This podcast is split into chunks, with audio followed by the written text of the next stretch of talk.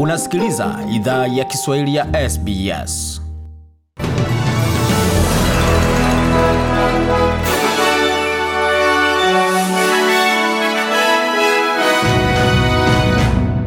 Wasikiliza idhaa ya Kiswahili ya SBS wakiwa na migode migerano. Hii hapa ni taarifa kamili ya habari. Mamlaka wa afya wa Victoria wamesema kesi mbili kati ya kesi tatu mpya za COVID-19 zilizotangazwa mapema hii leo Juni mosi ni watu wa karibu ya mtu aliyekuwa na virusi hivyo ambao tayari wanajitenga. Ambukizi la tatu bado linachunguzwa kwa sababu halina uhusiano na kesi iliyothibitishwa kabla na haiungwi na eneo la maambukizi. Ila waziri wa afya Martin Fole amesema kwamba kesi hiyo ilikuwa karibu ya eneo la maambukizi na timu ya afya ya umma inatumaini uchunguzi utafichua viungo vingi zaidi. Amesema pia kuwa mamlaka wa Victoria wataendelea kuzingatia majibu yao kwa mlipuko wa sasa siku baada ya siku. There continues to be uh, significant concerns around ongoing transmission. Anasema kunaendelea kuwa wasiwasi mkubwa kuhusu maambukizi hususan katika vitongoji vyetu vya kaskazini, na sehemu nyingi za maambukizi zimeongezwa katika orodha ya maeneo ya ambukizi katika masaa 36 yaliyopita. Timu yetu ya afya ya umma kwa sasa inachunguza kama coronavirus inaendelea kuzunguka katika jamii hizi. Wafanyakazi katika sekta ya huduma ya uzeeni na walemavu jimboni Victoria watapewa kipaumbele kupata chanjo ya COVID-19 katika sehemu kadhaa jimboni humo kuanzia kesho Jumatano 2 Juni hadi Jumapili tarehe 6 Juni. Hakuna kesi mpya ambazo zimetambuliwa katika huduma ya wazee na kiungo kimepatwa kati ya mlipuko wa eke na ukiukwaji wa karantini ya hoteli kusini Australia ambayo ilisababisha mlipuko wa Melbourne, ila Waziri wa ulemavu na uzee Luke Donlan amesema kuna wasiwasi kuwa hakuna fursa za chanjo za kutosha kwa wanaofanya kazi na wasiojiweza. Anasema kuanzia Jumatano tarehe mbili Juni hadi Jumapili tarehe sita Juni, wafanyakazi katika sekta binafsi za huduma ya wazee na sekta ya huduma ya walemavu ambazo zimesimamiwa na serikali ya madola watapewa kipaumbele kupokea chanjo wakati wowote wa jimboni Victoria kati ya mida ya saa tatu asubuhi na saa kumi jioni watakapowasilisha ushahidi wa uajiri wao. Na mfanyakazi katika meli iliyotia nanga kusini mwa Perth amepatwa na COVID-19. Mwanaume huyo mwenye umri wa miaka ishirini inaaminiwa ni mpishi katika meli hiyo na alisafirishwa katika karantini ya hoteli kwa gari la dharura jana usiku kutoka kituo cha Kwinana Bulk Terminal. Kiongozi wa jimbo la hilo Mark Bagawan amesema kwamba zaidi ya idadi ya wafanyakazi ishirini ndani ya meli hiyo kwa jina la Allegra hawajaonyesha dalili zozote za virusi hivyo. Ameongeza kuwa serikali ya magharibi Australia na serikali ya madola zinashiriki katika mazungumzo kuhusu hali hiyo na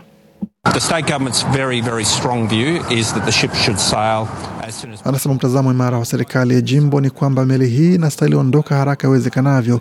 Tungependa meli hiyo iondoke na irejee nadhani Malaysia na mzigo wake na iondoke magharibi Australia haraka iwezekanavyo.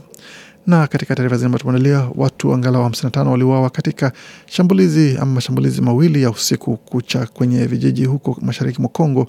Umoja wa Mataifa ulisema Jumatatu katika usiku ambao ulikuwa mbaya sana kwenye eneo ambalo limeshuhudia ghasia katika kipindi cha takriban na miaka minne. Jeshi la kundi la haki za kiraia katika eneo hilo liliwalaumu Allied Democratic Forces almaarufu ADF, kundi la Kiislamu lenye silaha kwa kuvamia kijiji cha Chabi na kambi moja ya watu waliokoseshwa makazi karibu na kijiji kingine cha Boga. Vyote vipo karibu na mpaka wa Uganda. Nyumba zilichomwa moto na raia kutekwa, ofisi ya Umoja Mataifa inayohusika na masuala ya haki za binadamu ilisema katika taarifa yake. Wakati rais wa Burundi Evariste Ndayishimiye amesema kwamba nchi yake iko tayari kuimarisha ushirikiano wake na Kenya pamoja na jamii ya kimataifa. Katika mkutano wa pamoja na waandishi wa habari na mwenyeji wake Rais Uhuru Kenyatta mjini Kisumu, Rais Ndayishimiye alimshukuru Rais Uhuru Kenyatta kwa mchango wake katika mchakato wa kuleta amani nchini mwake. Bwana Ndayishimiye ameelezea jinsi Burundi ilivyofanya mageuzi ili kuvutia uwekezaji wa kigeni ikiwemo kuwezesha mtu kufungua kampuni chini ya saa 24 na Tanzania na Kenya zimetia saini makubaliano ya kuondoa vikwazo kwa biashara ambazo zilikuwa zikizuia ushirikiano mzuri wa kufanya biashara. Waziri wa viwanda wa biashara wa Tanzania Profesa Kitila Mkumbo alisema kuwa utiaji wa makubaliano hayo ni mojawapo ya jitihada za kuwezesha mahusiano na biashara na nchi jirani kufuatia ziara iliyofanywa nchini Kenya. Na katika taarifa zingine ni kwamba bei za nyumba zinaendelea kuongezeka kote nchini Australia, thamani zikiongezeka kwa zaidi ya asilimia moja katika kila mji mkuu katika mwezi wa Mei. Takwimu za thamani ya nyumba ya CoreLogic iliongezeka kwa asilimia mbili nukta mbili mwezi Mei, ikiwa ni chini ya ongezeko la asilimia mbili nukta nane katika mwezi wa Machi. Mageuzi hayo kwa thamani ya makazi katika miji mikuu ikitofautiana kutoka asilimia moja nukta moja mjini Perth hadi ongezeko la asilimia tatu nukta mbili mjini Hobart. Takwimu hiyo kwa sasa imesalia katika kipimo cha asilimia kumi nukta sita juu zaidi ya mwaka jana.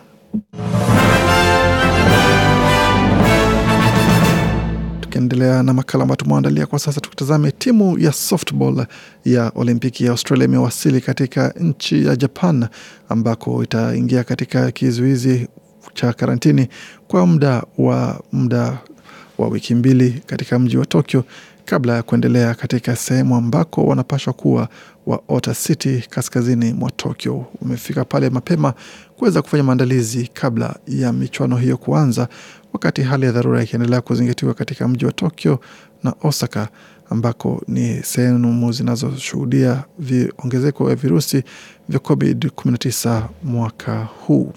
Na katika masuala mazima ya tenis, rais wa shirikisho la tenis la Ufaransa amemtakia mema Naomi Osaka baada ya mchezaji huyo kutangaza nia yake ya kujiondoa katika michuano ya wazi ya Ufaransa. Mchezaji huyo nambari mbili duniani alijiondoa katika michuano ya Roland Garros na kusema kwamba uamuzi wake wa kuhususia mechi kwa mradhi kususia mazungumzo na waandishi wa habari baada ya mechi yake ilikuwa ni tisho kubwa ambalo liliweza kuwekewa kwake kwa kuweza kutupwa nje ya michuano hiyo na waandalizi wa michuano.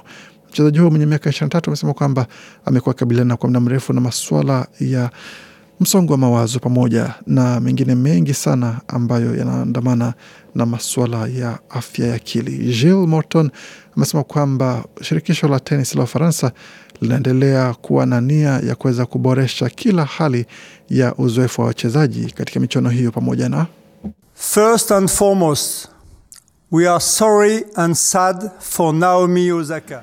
Anasema mwanzo kabisa tuna huzuni kwa Naomi Osaka. Matokeo ya Naomi kujiondoa katika michuano hii ni bahati mbaya. Tunamtakia kila la heri na uponaji wa haraka katika hali anayokabiliana nayo, na tunatazamia kumkaribisha tena Naomi katika michuano ya mwaka ujao, alisisitiza Bwana Morton.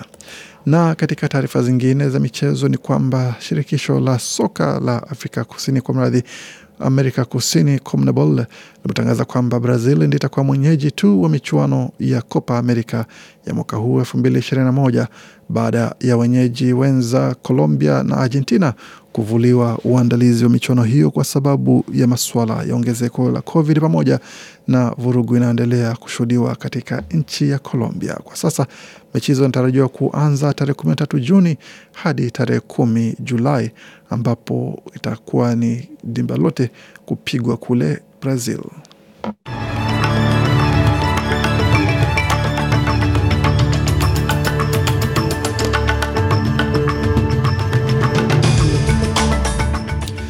Tukiangazia hali ilivyo katika masoko, dola moja ya Marekani ni sawa na dola moja na senti 24 za Australia, wakati dola moja ya Australia ni sawa na shilingi 83 na senti 51 za Kenya, wakati dola moja ya Australia sawa na shilingi 1800 na senti 67 za Tanzania. Dola moja Australia na shilingi 2753 za Uganda. Dola moja Australia sawa na shilingi kwa mradhi faranga 773 za Rwanda, wakati dola moja Australia sawa na faranga 1530 za Burundi. Dola moja Australia ikiwa ni sawa na faranga 1534 na senti 97 za Jamhuri ya Kidemokrasia ya Kongo. Katika utabiri wa hali ya hewa mjini Sydney nyuzi joto ni 14.4, wakati Melbourne ni 12.8, Brisbane 18.5, Perth 18.5, wakati Adelaide ni 18.4, Hobart kwa sasa nyuzi joto ni 13.6, Canberra 9.9, wakati Darwin nyuzi joto pale ni 29 na nukta. Kufika punde mwisho taarifa habari ambayo tumeandalia. Bakia nasi kwa makala mengine manakujia muda usio mrefu. Waendelea kusikia idhaa Kiswahili ya SBS.